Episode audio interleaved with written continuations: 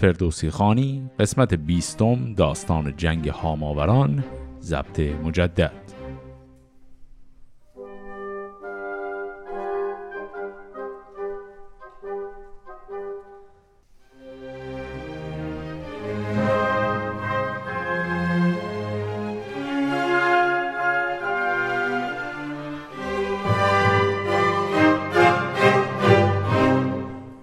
در قسمت قبل جنگ مازندران به انتهای خودش رسید. دیدیم که کیکاووس لشکرکشی کرد. از سر فقط هوا و هوس به سمت شرق رفت و به کمک رستم از جنگ مازندران پیروز اومد بیرون و بعد برگشت به پایتخت. حالا یک همچین کاری رو می‌خواد باز هم کیکاووس بکنه. به این شکل. وزان پس چنان کرد کاووس رای که بر تخت زرین بجنبد ز جای. از ایران بشد تا به توران و چین گذر کرد از آن پس به مکران زمین. ز مکران شد آراسته تا زره میانها ندیدی هیچ بند و گره. بپذرفت هر مهتری باج و ساو نکرد آزمون گاو با شیر تاو. چون این هم گرازان به بربر شدند جهانجوی با تخت و افسر شدند. شه بربرستان بیاراست جنگ زمانه دگرگونه تر شد به رنگ.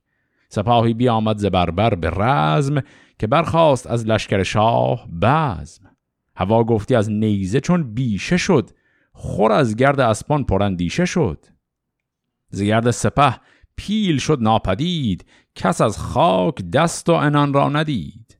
به زخمندر آمد همی فوج فوج بدانسان که برخیزد از باد موج.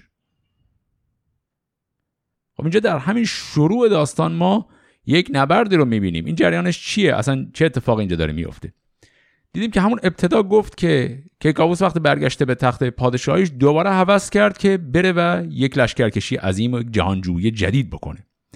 گفت رفت به منطقه به نام مکران. از قدیم به منطقه‌ای که امروزه اصطلاحا میگیمش بلوچستان می‌گفتن مکران و نه فقط بلوچستان ایران. منطقه بلوچستان مقدار بزرگتره. یه چیز حدود نصفش توی ایران امروزیه نصف دیگهش توی پاکستان امروزیه. به کل این منطقه از قدیم می‌گفتن مکران. البته من توی پرانتز رو هم بگم احتمالا مکران شاهنامه اون نیست. سر اینکه مکران شاهنامه دقیقا کجاست خیلی ما اطلاعات دقیقی نداریم. کلا مکران تو شاهنامه اسمش دو بار فقط میاد. یه بارش اینجا یه بارش جلوتر خیلی جلوتر در داستان کیخسروی که اونجا هم من توضیحش رو میدم. و در هر دوی این مکانها هم گفته میشه که برای رسیدن به مکران از توران و چین هم عبور می‌کنن. یعنی مکران شرقتر از حتی چینه. به همین دلیل هم قاعدتا نمی‌تونه همون بلوچستان باشه. اما حالا اینکه دقیقا کجاست معلوم نیست.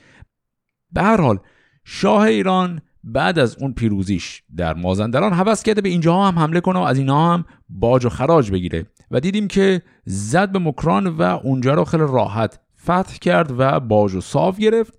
بعد که رفتن به سمت بربرستان شروع کردن به جنگیدن. یک بیت هم اینجا داشتیم گفت که خور از گرد اسپان پراندیشه شد. اینجا هم مثل همیشه خور یعنی همون خورشید. اندیشه هم فکر کنم قبلا ذکر کردم گاهی اوقات اندیشه به معنی فکره گاهی اوقات به معنی نگرانی و قصه است. خور از گرد اسپان پراندیشه شد یعنی به خاطر گرد سم اسبا که رفت بالا خورشید انگار غم و قصه تو چهرش افتاد یعنی در حقیقت خورشید تار شده بود. به حال این جنگ خیلی بزرگ الان شکل گرفته بین سپاه ایران به رهبری کیکاووس و سپاه بربرستان. چو گودرز گیتی بران گونه دید عمود گران از میان برکشید بزد اسب با نامداران هزار ابا نیزه و تیر جوشن گذار براویخت و بدرید قلب سپاه دمان از پس او همی رفت شاه.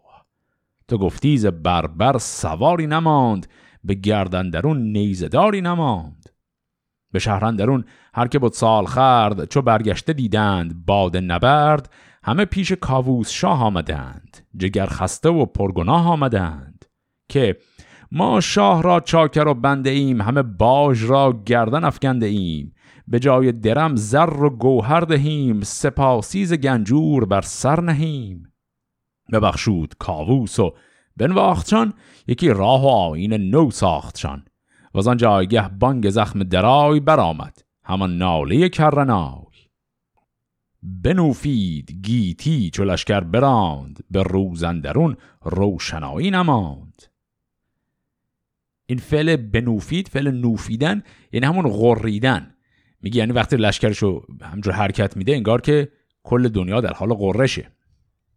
پس اینجا هم دیدیم که با کمک پهلوانان خودش بلخص گودرز تونستن لشکر بربر رو هم شکست بدن اونجا رو هم مجبور به مالیات دادن کردن. چون آمد وی از شهر مکران به در سوی کوه قاف آمد و باختر. چون آگاهی آمد به دیشان ز شاه نیایش کنان برگرفتند راه. پذیره شدندش همه مهتران به خود برنهادند باج گران. چو فرمان گزیدند برداشت راه بیازار رفتند شاه و سپاه. سپه را سوی زاولستان کشید به مهمانی پور دستان کشید. همی بود یک ماه در نیم روز گهی رود و می خواست و گه باز و یوز. پس دیدیم بعد از پیروزی بر اول مکران و بعد اون بربرستان لشکر رو کشید به یک جایی به نام کوه قاف در منطقه باختر. اون منطقه سوم دیگه اصلا مقاومت هم نکرد چون خبر جنگ های قبلی به گوشش رسیده بود. خودشون پیشاپیش اومدن به استقبال و هرچه مالیات بودم دادند و شاه پیروزمندانه بعد از اون هم حرکت کرد به منطقه نیمروز و همون زاولستان اونجا مهمان رستم شد. گفت یک ماهی اونجا مهمان رستم همینجوری بود. خب حالا تا اینجا لشکرکشی های شاه همجور ادامه داره. هی اینور اونور میره و کشورگشایی می‌کنه. حالا یک حرکت دیگری هم می‌خواد بکنه. بر این بر نیامد بسی روزگار که بر گوشه گلستان رست خار. خور از آزمایش نیابد جواز نشی بایدش چون شود بر فراز. چو شد کار گیتی بدن راستی پدید آمد از تازیان کاستی. یکی با گوهر مرد با گنج و نام درفشی برافراخت از مصر و شام. ز کاووسکی روی برگاشتند در کهتری خار بگذاشتند. چون آمد به شاه جهان آگهی که همباز دارد به شاهنشهی بزد کوس و برداشت از نیم روز سپه شادمان شاه گیتی فروز. همه بر سپرها نوشتند نام بجوشید شمشیرها در نیام. سپه راز هامون به دریا کشید به دانسو کجا دشمن آمد پدید. بی اندازه کشتی به دودر بساخت برا شفت و چون باد لشکر بتاخت. همانا که فرسنگ بودی هزار اگر پای با راه کردی شمار. همین راند تا در میان سه شهر زگیتی بر این گونه جویند بر به دست چپش مصر و بربر به راست زره در میانه بر آن سو که خواست. به پیشندرون شهر هاماوران به هر کشوری در سپاهی گران. خب اینجا اتفاق جدیدی که افتاد این بود که بعد از مدتی که کیکاووس داره همینجوری تفریح و شادی می‌کنه این خبر میاد که یک شورشی شده از طرف تازیان عرب و یک شاه تازی از طرف منطقه مصر ادعای شاهی و منطقه رو می‌کنه و می‌خواد از زیر بار کیکاووس به بیرون. کیکاووس که این رو میشنوه می‌خواد به اونجا هم حمله ای کنه. بعد میگه برای حمله به اون منطقه سپاه را از دریا برد. و دلیلش رو هم میگه. گفت که همانا که فرسنگ بودی هزار اگر پای با راه کردی شمار یعنی اگر می‌خواستن پیاده یعنی به عبارتی از رو منطقه زمینی حرکت کنند هزار فرسنگ باید می‌رفتن و خیلی طول می‌کشید. به همین دلیل هم با کشتی رفتند. یعنی از همون منطقه نیمروز رفتن جنوب رسیدن به اون دریا با کشتی رفتن منطقه رو دور زدند تا رسیدن به هاماوران. حالا هاماوران کجاست؟ هاماوران یکی از نامهای قدیمی منطقه یمن هست.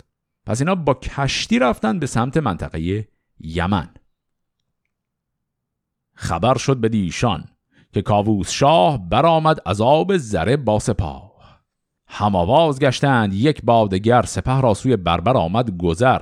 ز هر جای چندان یل تیغ زن بیامد که ترسان شدند انجمن.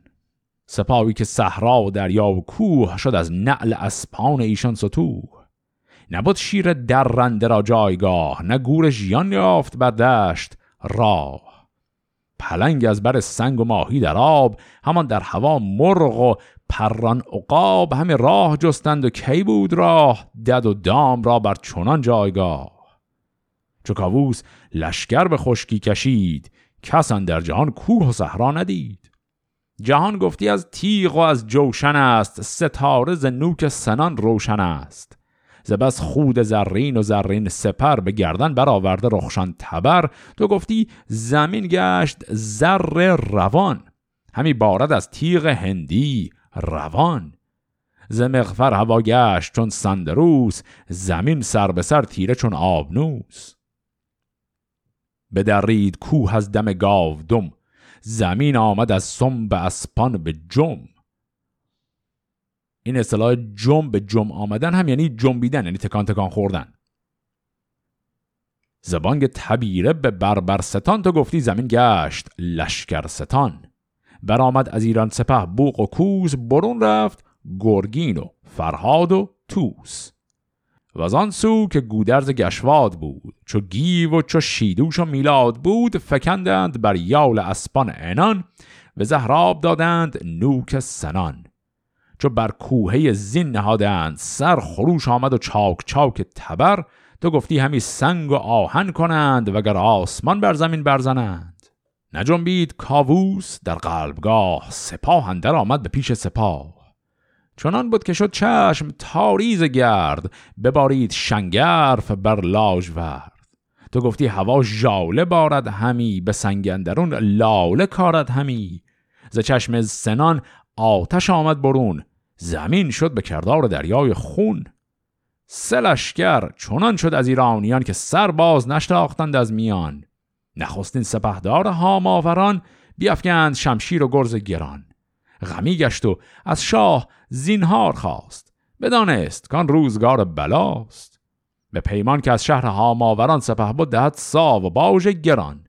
از اسب و سلیح و تخت و کلاه فرستد به نزدیک کاووس شاه. چون این داده باشد از او بگذرد. سپاهش بر و بوم او نسپرد. زگوینده بشنید کاووس کی. بر این گفت ها پاسخ افکند پی که یک سر همه در پناه منید پرستنده تاج و گاه منید. خب اینهایی که شنیدیم توصیف نبرد لشکر ایران به رهبری کیکاووس بود با همین هاماوران. دیدیم که از طریق دریا رفتن به خشکی رسیدن و اونجا رو هم شروع کردن جنگیدن و اسم پهلوانان ایرانی رو هم شنیدیم. باز همون گودرز مثل دفعه قبل بود گرگین فرهاد توس گیف شیدوش و میلاد هم باقی پهلوانهای ایرانی بودند که در اون منطقه جنگیدند. در نهایت پهلوان اصلی هاماوران را وادار به تسلیم و پذیرش صلح کردند. اما حالا اتفاق جالبی هم می‌خواد بیفته.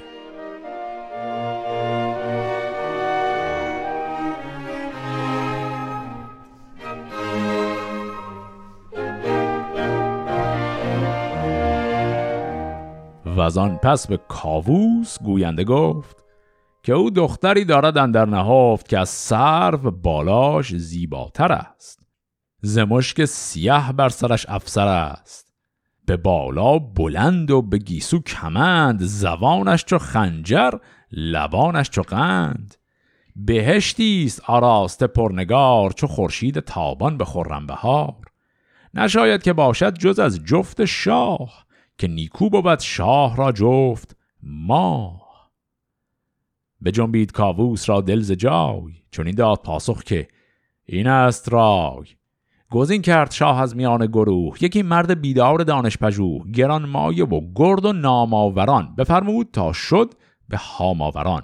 چون این گفت گورا به من تازه کن. بیارای مغزش به شیرین سخن. بگویش که پیوند من در جهان بجویند کار آزمود مهان که خورشید روشن ز تاج من است. زمین پایه تخت آج من است. هر آن کس که در سایه من پناه نیابد از او گم شود پایگاه. کنون با تو پیوند جویم همی رخ آشتی را بشویم همی. پس پرده تو یکی دختر است. شنیدم که تخت مرا در خور است که پاکیز تخم است و پاکیز تن ستوده به هر شهر و هر انجمن. چو داماد یابی چو پور قباد چنان دان که خورشید داد تو داد. خب پس بعد از فتح منطقه هاماوران و مالیات و خراج بر اونها تنظیم کردن خبر میارن که این شاه هاماوران دختری داره که بسیار زیباروه و توصیفهایش رو هم شنیدیم در زیبایی شهره است و میگن بسیار پسندیده است برای ازدواج با شما. این خبر این به دل کیکاووس خیلی خوش میاد. و میگه خیلی خب یه نفر رو بفرستید برای خواستگاری و این حرفها رو بهش می‌زنه. میگه که برو به شاه هاماوران بگو که من چنینم و چنانم و دختر تو باید خیلی خوشحال باشه اگر به عقد چون منی در بیاد. حالا این فرد فرستاده داره میره پیش شاه هاماوران که دختر او را برای کیکاووس خواستگاری کنه. بشد مرد بیدار روشن روان به نزدیک سالار هاماوران. زبان کرد گویا و دل کرد نرم بیاراست لب را به گفتار گرم. زکاووس دادش درود و خرام و پس بگفتان چه بود از پیام. چو بشنید سالار هاماوران دلش گشت پردرد و سر شد گران. همی گفت هرچند کو پادشاست جهاندار و پیروز و فرمان رواست مرا در جهان این یکی دختر است که از جان شیرین گرامی تر است. فرستاده را گر کنم سرد و خار ندارم پی و مایه کارزار. همان به که این درد را نیز چشم بخوابیم و بر دل بپوشیم خشم. چون این گفت با مرد شیرین سخن که سر نیست این آرزو را نه بن.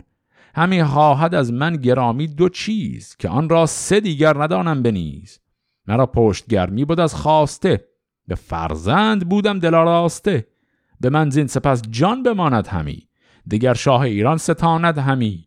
سپارم بدو هرچه خواهد کنون نتابم سر از رای و فرمان برون. خب این سال و جواب رو یک مروری بکنیم. وقتی که این فرستاده میره و جریان این خواستگاری رو میگه شاه هاماوران در دلش اول به خودش میگه که درسته که این کیکاوس شاهه ولی من همین یه دونه دختر دارم و خیلی دلبستش هستم و نمی‌تونم بدمش بره. ولی در این حال خب من توان جنگیدن رو هم ندارم. نمی‌تونم به کیکاووس نه بگم. بنابراین یک جواب خیلی جالبی میده. در جوابش ابتدا میگه که اصلا من این درخواست شما رو قبول ندارم. به نظرم درخواست خیلی غلطیه. و بعد میگه که کلا من سه تا چیز گرانبها دارم که کاووس دو تاشو می‌خواد بگیره اگه ندم سومی رو می‌گیره. و بعد توضیح میده اینا چیه. گفت اولش خواسته است همه اموالی که دارم و گنج هایی که می‌خواد ازم بگیره. دومین دخترمه و سومی جان خودمه. و میگه اگه این یک و دو رو ندم سه رو ازم می‌گیره. و من چاره ای ندارم. به همین دلیل میپذیرم چشم. حالا تازه اینجا اسم دخترش رو هم ما میشنویم. شاه هاماوران رو می‌کنه به دخترش تا قضیه این خواستگاری رو بگه.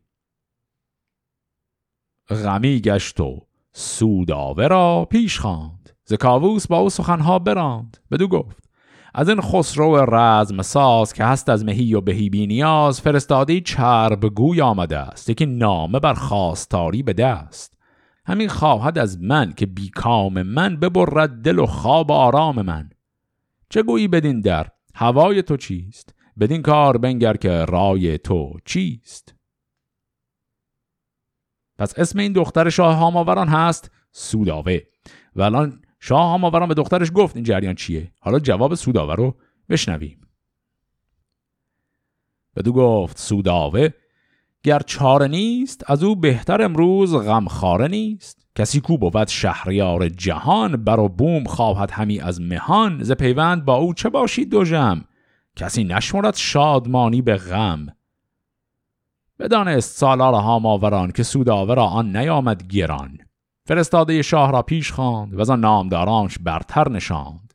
ببستند بندی بر آیین خیش بدانسان که بودان زمان دین و کیش. به یک هفته. سالار هاماوران همی ساخت آن کار با مهتران. بیاورد پس خسرو خست دل پرستنده سیصد اماری چهل. کلمه اماری رو هم قبلا یه بار داشتیم. همون کجاوه یا محمل هست. همون اتاقکی که می‌ذارن روی اسبها یا شترها که معمولا زنها سوارش بشن. یه کلمه دیگه هم برای همین اماری کلمه هودج یا هودج هست که این کلمه هودج رو هم کمی جلوتر باز در همین شعر می‌بینیم. پس الان ما داریم فهرست هدایایی رو می‌بینیم که کیکاووس داره میفرسته به دربار هاماوران برای خواستگاری از دختر او. هزار اشتر از پاستر هزار زدیبا و دینار کردند بار. اماری به ماه نو آراسته پس پشت او اندرون خواسته یکی لشکر آراسته چون بهشت تو گفتی که گردون همه لاله کشت. چون آمد به نزدیک کاووس شاه بدن زیبان خواسته. وان سپاه زهودج برون آمدن ماه نو چون راست ماه بر گاه نو. به رخسار بر کرده از گل نگار فروهشته از غالیه گوشوار. دو یاقوت خندان دو نرگس دو جم ستون دو ابرو چو سیمین قلم. نگه کرد کاووس و خیره بماند به سودا و بر نام یزدان بخواند. یکی انجمن ساخت از بخردان ز بیدار دل پیر سر موبدان سزا دید سوداوه را جفت خیش ببستند بندی برا این و کیش. و آن پس بدو گفت چون دیدمت به مشکوی زرین پسندیدمت. پس اینجا هم عقد بین سوداوه و کیکاووس جاری شد. کلمه مشکوی هم یعنی همون حرمسرا یا شبستان. حالا ببینیم شاه هاماوران چه کار می‌کنه. غمی شد دل شاه هاماوران هر گونه ای چاره جستن دران چو یک هفته بگذشت هشتم پگاه فرستاده آمد به کاووس شاه. که گر شاه بیند به مهمان خیش بیاید خرامان به دیوان خیش. شود تخت هاماوران ارجمند چو بر وی شود شهریار بلند. بدین گونه با او همی چاره جست. نهانیش بد بود و رایش درست. مگر شهر و دختر بماند بدوی نباشد بر سر یکی جوی خب پس اینجا شاه هاماوران یک توطئه‌ای می‌خواد بکنه. می‌خواد یه بلای سر کیکاووس و اطرافیانش بیاره. دعوت کرد در ظاهر یک مهمانی گفت که کیکاووس اگر که لطف می‌کنه بیاد اینجا به دربار ما مهمان ما بشه. و بعد شعر گفت این رو که نهانیش بد بود یعنی اندیشش در نهان به اندیشه بد بود گفت بدی رایش درست. اینجا کلمه درست به معنای خوب و نیک نیست. اینجا یعنی مصمم. رایش درست بود یعنی در تصمیمش خیلی سخت و سخت و مصمم بود. و بعد گفت که تصمیمش چیه؟ گفت تصمیمش اینه که مگر شهر و دختر بماند بدوی. یعنی هم دخترش رو نگه داره هم دیگه شهرش یعنی به حال کشورش سرزمینش رو دو دستی تقدیم کیکاووس نکرده باشه. بدانست سوداوه رای پدر که با سور پرخاش دارد به سر. به کاووس که گفت که این رای نیست تو را خود به هاماوران جای نیست. نباید که با سور جنگ آورند تو را بی بهانه به چنگ آورند. ز بهر من است این همه گفت و گوی تو را از این خرام انده هاید به روی. ز سوداوه گفتار باور نکرد که کم داشت زیشان کسی را به مرد. بشد با دلیران و گنداوران به مهمان سوی شاه هاماوران پس سوداوه دیدیم که حد زده بود که نقشه پدرش نقشه شومی هست در قالب یک مهمانی گرفتن و نصیحت کرد به همسر خودش کیکاووس که نرو این جریان یک چیز دیگری هست این مهمانی رو نرو. اما کیکاووس مثل همیشه نپذیرفت. همونطور که سر ماجرای مازندران از کسی حرف گوش نمی کرد الانم حرف همسر خودش رو گوش نکرد. یکی شهر بود شاه را شامه نام. همه از در سور و آرام و کام. بدان شهر بودش سرای نشست. همه سر به سر شهرش آین ببست. چو در شام شد شاه گردن فراز. همه شهر بردند پیشش نماز. همه گوهر و زعفران ریختند به دینار انبر برامیختند به شهرندر آوای رود و سرود به هم برکشیدند چون تار و پود. چو دیدش سپهدار هاماوران پذیره شدش با فراوان سران. ز زرین طبقها گوهر ریختند ز بر مشک و انبر همی بیختند. به کاخندرون تخت زرین نهاد نشست از بر تخت کاووس شاد. همی بود یک هفته با می به دست خوش و خرم آمد جای نشست. شب و روز بر پای چون کهتران میان بسته سالار هاماوران. گشادند گردان لشکر میان پرستنده بر پیش ایرانیان. بر این گونه تا یک سر ایمن شدند ز چون و چرا و نهیب و گزند. بر این گفته بودند و آراسته سگالید و از جای برخواسته به بربر بر این لشکر آگه شدند. به زودی همه سوی درگه شدند. شبی بانگ کوس آمد و تاختن. کسی را نبود آرزو ساختن. ز بربرستان اندر آمد سپاه به هاماوران شاد دل خفته شاه. گرفتند ناگاه کاووس را چو گودرز و چون گیو و چون توس را. چه گوید در این مردم ژرف بین؟ چه دانی تو ای کاردان اندرین چو پیوسته خون نباشد کسی نباید بر او بودن ایمن بسی. بود نیز پیوسته خون که مهر ببرد ز تو تا بگردد چهر. چو مهر کسی را بخواهی پسود بباید به سود و زیان آزمود. پسر گر به جاه هست و برتر شود هم از رشک مهر تو لاغر شود. چون این است گیهان ناپاک رای. به هر باد خیره به جنبت ز جای. خب دیدیم که همان حرفی که سودابه می‌گفت عملی شد. اینا در یک شهری در همون منطقه هاماوران به نام شهر شامه. اونجا گرد اومدن و اونجا مجلس سور برپا بود و حسابی که این پهلوانان و شاه و مست کرده بودن و کلان خلاصه همه بیخیال هر گونه مراقبت از خودشون شده بودند. اونجا بود که لشکر از بربرستان میاد به دستور همین لشکر هاماوران یعنی با هم هماهنگ کرده بودن میان میریزن و محاصره می‌کنن و کیکاووس و همه این پهلوانان رو می‌گیرن و عین اون ماجرای مازندران این بار هم دوباره تکرار شد. بعدش چند بیت داشتیم که فردوسی از زبان خودش حرف زد و گفت که کار دنیا رو نگاه کن. حالا حرف فردوسی این بود که می‌خواست بگه حتی آدم هایی که به تو مهری دارن هم علیه تو که ممکنه کاری کنن. مثال آورد گفت مثلا پسر گر به جا هست و برتر شود هم از رشک مهر تو لاغر شود. یعنی وقتی پسرت هم جایگاه بزرگی ممکنه بگیره ممکنه به خاطر حسادت علاقت به اون پسر کم شه و بعد یک بلای سر اون بیاری. حالا منظورش از این چیه؟ منظورش رابطه شاه هاماوران با دختر خودشه در حقیقت. چون کیکاووس که الان داماد او شده عملا انگار پسرشه و چون این کاری شاه هاماوران داره سر داماد خودش میاره. چو کاووس بر خیرگی بسته شد به هاماوران رای پیوسته شد. یکی کوه بودش سرن در صحاب برآورده تا چرخ از قعر آب. یکی دز برآورده از کوکسار تا گفتی سپه رستشن در کنار.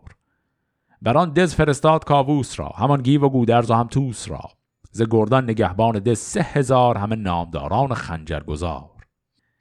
سراپرده او به تاراج داد به پرمایگان بدر و تاج داد. برفتند پوشیده رویان دو خیل اماری یکی در میان جلیل. کلمه جلیل هم یک پرده که روی همین اماری یا کجاوه می‌کشن. حالا این اماری رو دارن می‌برن که چیکار کنند؟ که برن سوداوه رو بیارن.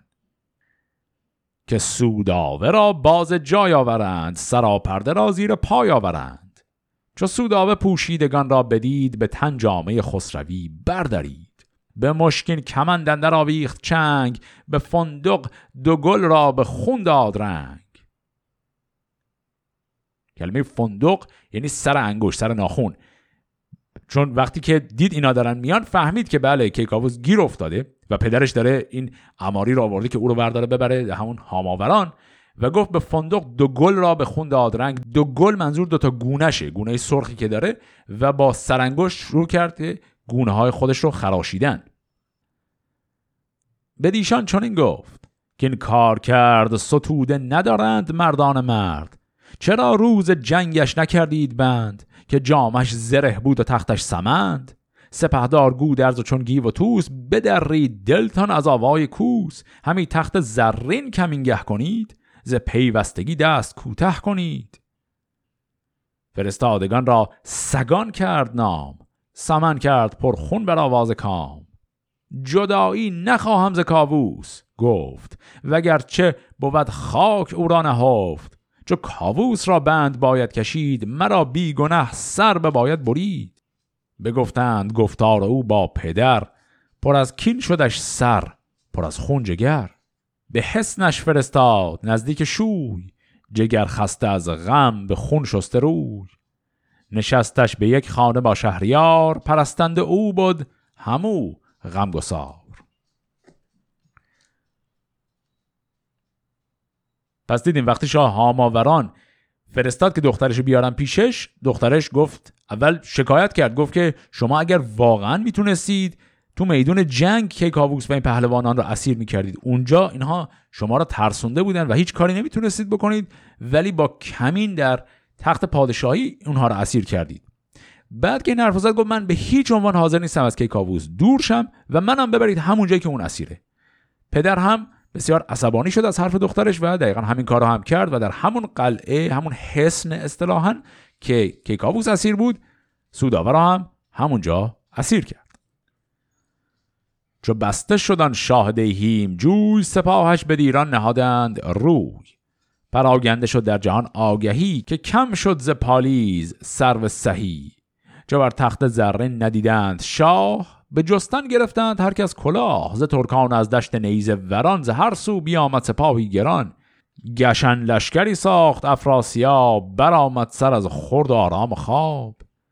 به جنگ درون بود لشکر سه ماه بدادند سرها ز بحر کلاه. از ایران برآمد ز هر سو خروش شدن رام گیتی پر از جنگ و جوش. چون این است رسم سرای سپنج. همه از پی آز ورزند رنج. سرانجام نیک و بدش بگذرد. شکار است مرگش همی بشکرد. خب پس اتفاق مهمی که اینجا افتاد این بود که وقتی کشور ایران بدون شاه و پهلوان ها مونده بود همه دوباره اسیر شده بودن این بار خبر این که ایران بدون شاه مونده به اطراف می‌رسه و کشورهای همسایه شروع می‌کنن همه لشکرکشی برای اینکه هر کدوم هر تکه از کشور که می‌خواد ورداره دیدیم هم از شرق هم از غرب حمله کردن. از غرب گفت از دشت نیزه وران حمله کردن. از شرق هم توران همون افراسیاب که همیشه منتظر فرصت بود. دیدیم افراسیاب وارد کشور شد و شروع کرد جنگیدن و سه ماه گفت این جنگ همجور ادامه داشته کل کشور در حال آشوب و قوقا و جنگ بود. اما در این جنگ ها در حقیقت افراسیاب داره با این تازیان با همونایی که از دشت نیزه بران اومدن میجنگه. چون لشکر ایران که نیست. یعنی اینا سر ایران این دوتا دارن با هم الان میجنگند. براشفت افراسیاب از میان براویخت با لشکر تازیان. شکست آمد از ترک بر تازیان ز بهر فزونی سر آمد زیان. سپاه اندر ایران پراگنده شد زن و مرد و کودک همه بنده شد. همه دز گرفتند از ایران پناه. بر ایرانیان گشت گیتی سیاه. دو بهره سوی زاولستان شدند به خواهش بر پور دستان شدند.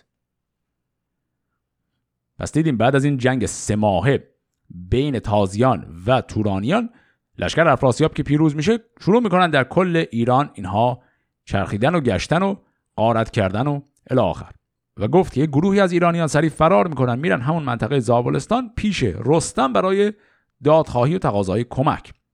و در این تقاضای کمکی که اینها الان می‌خوان بگن خطاب به, رستم یکی از معروفترین ابیات شاهنامه هم همینجا از زبان این مردم خطاب به رستم گفته میشه. به این شکل.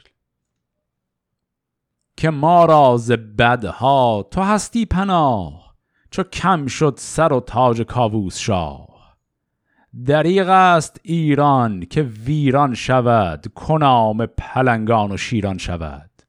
همه جای جنگی سواران بودی نشستنگه شهریاران بودی کنون جای سختی و جای بلاست نشستنگه تیز چنگجده هاست.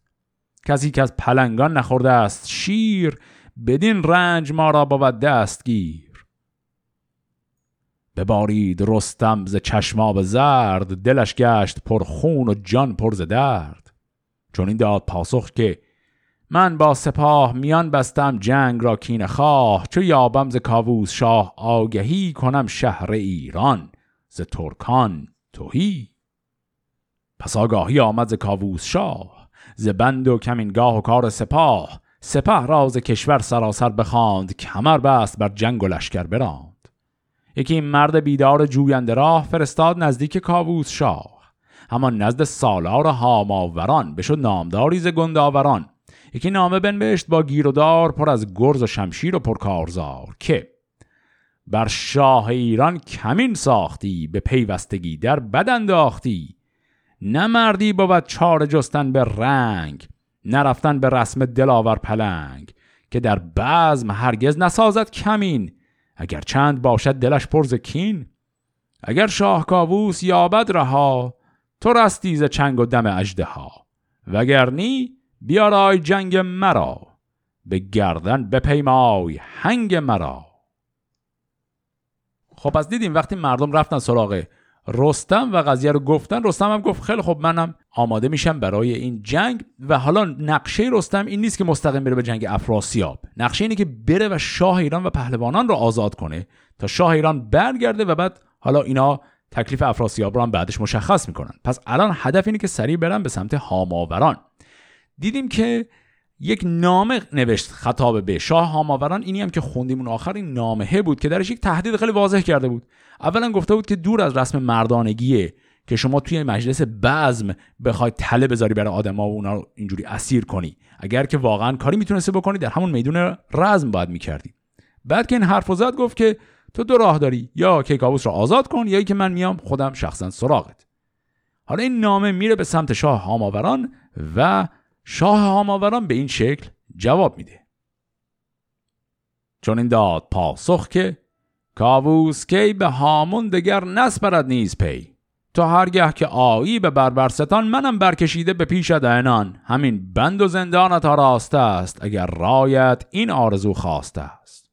بیایم به جنگ تو من با سپاه بر این گونه جوییم آیین راه. چو بشنید پاسخ گو پیلتن دلیران لشکر شدند انجمن. سوی راه دریا بیامد به جنگ چو بر خشک بر بود ره با درنگ. به کشتی و زورق سپاهی گران بشد تا سر مرز هاماوران.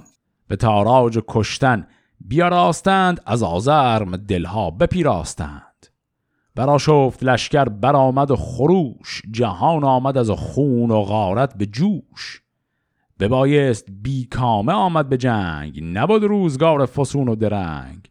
چو بیرون شد از شهر خود با سپاه بر او روز رخشان شب آمد سیاه. چپ و راست لشکر بیا راستند به جنگندرون نام ورخواستند گو پیلتن گفت جنگی منم برآورد گهبر درنگی منم. به داواز گرز دلیران زوش برانگیخت رخش و برآمد خروش. کلمه زوش هم یعنی تندخو. الان داریم آرایش لشکر رستم رو می‌بینیم. قبلش هم شنیدیم که رستم هم عین کاری که کیکاووس کرد برای رفتن به هاماوران ترجیح داد با کشتی بره. خیلی سریعتر می‌رسند تا اینکه بخواد از مسیر زمینی بره. چو دیدند لشکر بر و یال اوی بر از مندرون زخم کوپال اوی تو گفتی که دلشان برآمد ز تنز حولش پراگنده گشت انجمن گریزان بیامد به هاماوران ز پیش تهمتن سپاهی گران. چو بنشست سالار با رایزن دو مرد جوان خواست از انجمن بدان تا فرستد همان در زمان به مصر و به بربر چو باد دمان. یکی نام هر یک به چنگندرون نوشته به درد دل از آب و خون. که از این پادشاهی بدان نیست دور به هم بود نیک و بد و رزم و سور. گر ایدون که باشید با من یکی ز رستم نترسم به جنگندکی وگرنی بدان پادشاهی رسد دراز است بر هر سوی دست بد. چون نامه به نزدیک ایشان رسید که رستم بدین دشت لشکر کشید همه دل پر از بیم برخواستند سپاه دو کشور بیاراستند. نهادند سرسوی هاماوران زمین کوه گشت از کران تا کران. سپه کوه تا کوه صف برکشید تو گفتی که خورشید لشکر کشید. چو رستم چنان دید نزدیک شاه نهانی برافگند گردی به راه که شاه سه کشور بیاراستند به رزم من از جای برخواستند اگر کینه را من به جنبم ز جای ندانند سر را بدین کین ز پای. نباید که از این کین به تو بد رسد که کار بد از مردم بد سزد. مرا تخت بربر نیاید به کار اگر بد رسد بر تن شهریار. فرستاد پاسخ که من دیش از این نگسترده از بهر من شد زمین. چون این بود تا بود گردان سپهر که با نوش زهر است و با جوش مهر و دیگر که دارنده یار من است. پناه است و مهرش حسار من است. تو من رخش رخشنده را ده انان بیارای گوشش به نوک سنان. از ایشان یکی زنده در جهان ممان آشکارا من در نهان. خب اینجا یه عالم اتفاقات مهم افتاد. اصل قضیه این بود که شاه هاماوران وقتی لشکر بزرگ رستم رو می‌بینه به دو تا کشور همسایه خودش همپیمانان خودش هم پیام میده که لشکر رستم اومده شماها هم بیاید با من ستایی به جنگیم چون میگه که اگر بیاد و من رو شکست بده بعدش یکی یکی سراغ شماها هم میاد. پس به این شکل سه تا پادشاهی کنار هم همه میان در قالب لشکر هاماوران علیه رستم. بعد از اون ور رستم گفت که وقتی چون این چیزی رو می‌بینه نهانی یک فرد رو میفرسته نزدیک شاه همون قلعه که شاه اسیره به شکل پنهانی یک نامه رو به اون میرسونن که رستم همچین چیزی رو میگه. میگه که شاه سه تا کشور اومدن به رزم من و میگه که من با اینا کاری ندارم قصد جنگ با اینا رو ندارم ولی خب بس که اینا اومدن به جنگ من دیگه. از اون ور کیکاووس پیغام میده که نه اصلا نگران نباش که به حال شرایط به این شکل بوده دیگه و تو نگران جان من نباشت. من اینجا جانم امنه. تو صرفا برو و با اینها به جنگ نگران این که به من هم صدمه دیگری برسه نباش. من اینجا که زندانی هستم جام امنه. پس به این شکل رستم حساب کتاب می‌کنه می‌بینه که خب چاره نیست غیر از جنگیدن با هر ستای این لشکرها با هم.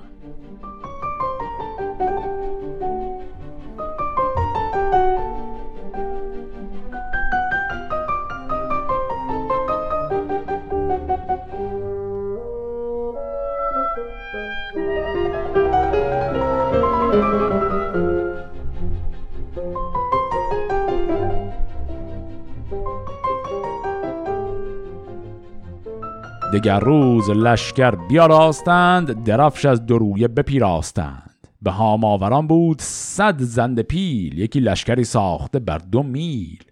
تو گفتی جهان سر به سر زاهن است وگر کوه البرز در جوشن است. پس پشت گردان درفشان درفش به گردن درون سرخ و زرد و بنفش. از آوای گردان بنوفید کوه زمین آمد از نعل اسپان ستوه بدرید چنگ و دل شیر نر. عقاب دلاور بیافکند پر.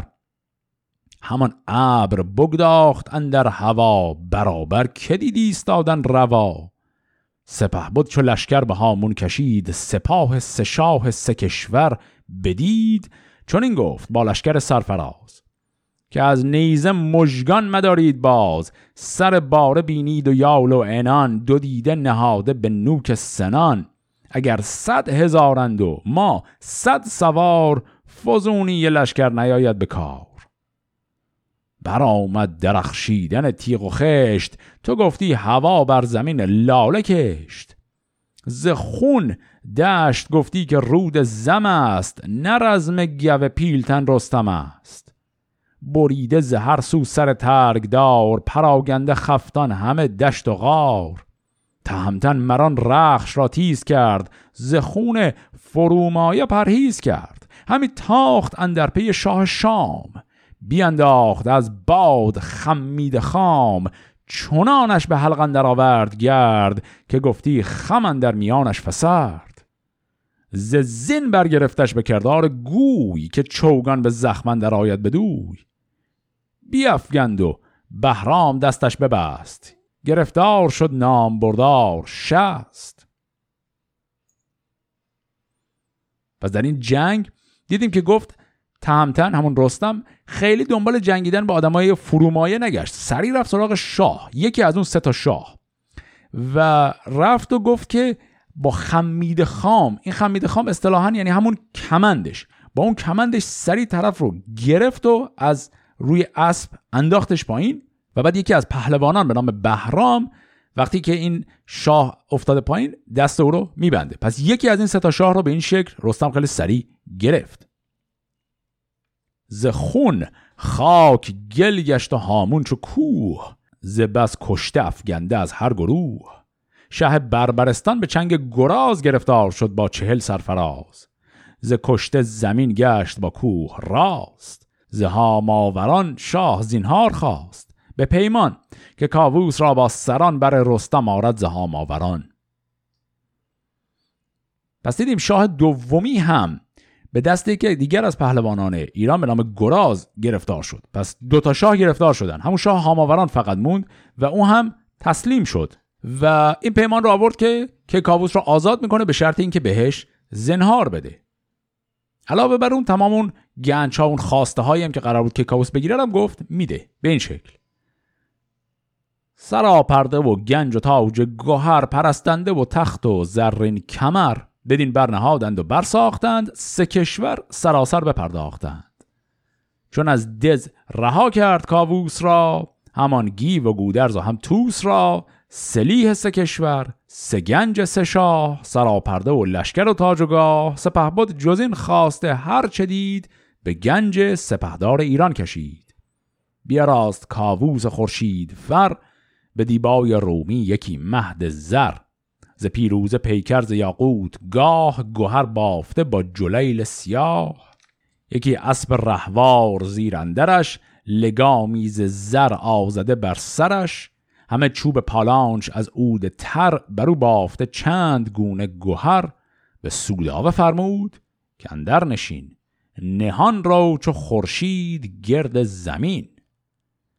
به لشکرگه آورد لشکر ز شهر ز گیتی بر این گونه جویند بر سپاهش فزون شد ز سیصد هزار زرهدار و برگستوان ور سوار. بر او انجمن شد ز بربر سوار ز مصر و ز هاماوران صد هزار. برآمد گران لشکری بربری سواران جنگاور لشکری. فرستاده شد نزد قیصر ز شاه سواری که اندر نوردید راه. بفرمود. که از نامداران روم کسی کو بنازد به مردی به بوم جهان دیده باید اناندار و بس. سنان و سپر بایدش یار و بس. چون این لشکری باید از مرز روم که آیند با من به داباد بوم. خب اینجا هم اتفاقات رو یک مروری با هم بکنیم. دیدیم این سه تا کشور اسمشون هم بود منطقه شام و هاماوران و بربرستان. این سه تا با هم همپیمان بودن. خب هر سه که شکست خوردن از لشکره رستم و زنهار خواستند و به این شکل اینها کیکاووس رو آزاد کردند. وقتی هم کیکاووس آزاد شد دیدیم که با چه شکوه و جلال و جبروتی همسر خودش رو هم از زندان آورد بیرون رو بر این کجاوه نشوندش و بردش. اما حالا کیکاووس می‌خواد یک لشکر بسیار بزرگ جمع کنه. هدفش هم اینه که می‌خواد بره و خب تورانیا که اومدن و ایران رو گرفتن و اونا رو بکنه بیرون دیگه.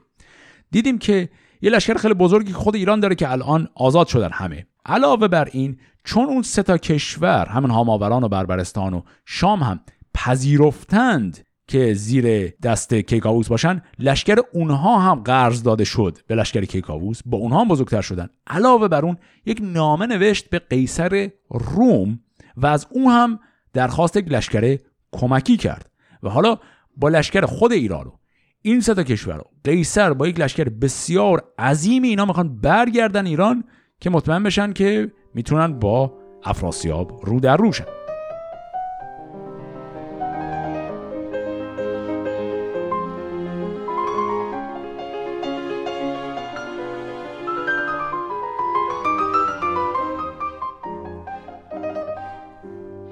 پس آگاهی آمد ز هاماوران به دشت سواران نیزه وران که رستم به مصر و به بربر چه کرد بدان شهریاران به روز نبرد.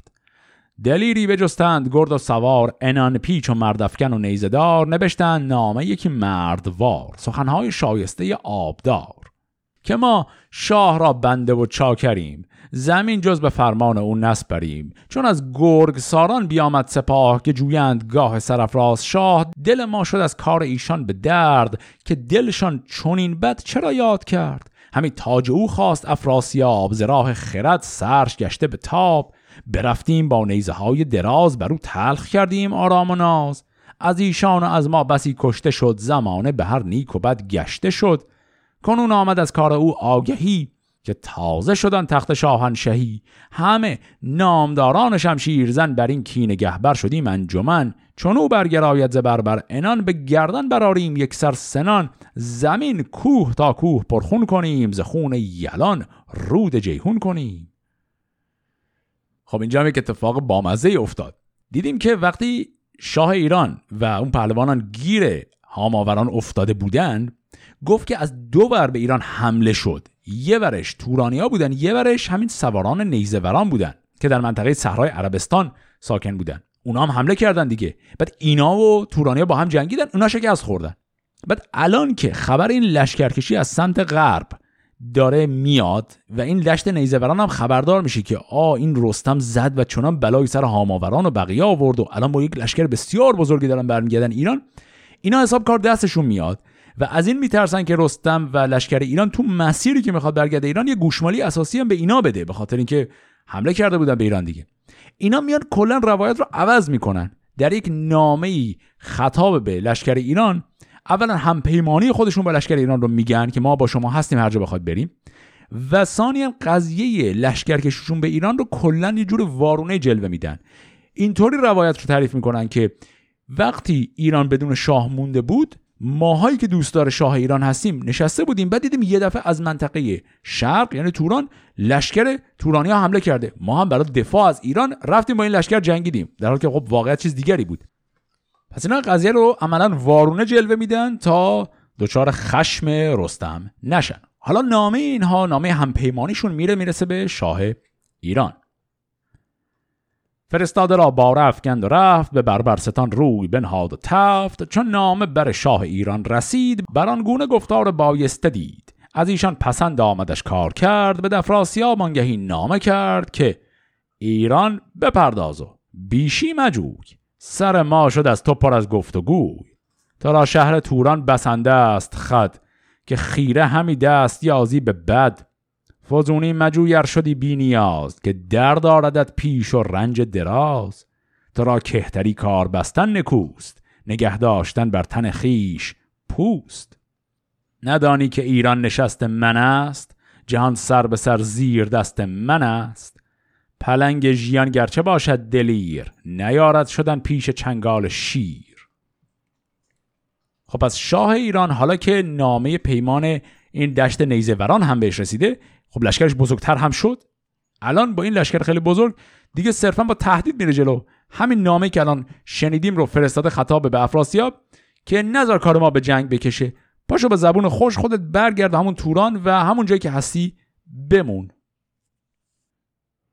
چون این نامه برخاند افراسیاب سرش پرز کین گشت و دل پرشتاب چون این گفت که ایران دروی مراست بباید شنیدن سخنهای راست که تور فریدون نیای من است. همه شهر ایران سرای من است و دیگر به بازوی شمشیر زن توهی کردم از تازیان انجمن.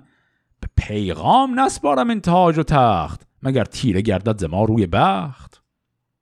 چو بشنید کاووس گفتار اوی بیاراست لشکر به پیکار اوی. زبربر بیامد سوی خوزیان یکی لشکری پیکر از رومیان. این کلمه خوزیان هم همون منطقه خوزستان هست. پس وقتی که افراسیاب اصلا نپذیرفت گفت که من به چه سختی حالا تازیان رو از اینجا بیرون کردم کل ایران مال من هست دیدیم که خب کیکاووس می‌بینه چاره ای نیست جز اینکه حداقل یک جنگی با او بکنن یک گوشمالی به او بدن. پس اینا از منطقه خوزستان وارد ایران دارن میشن.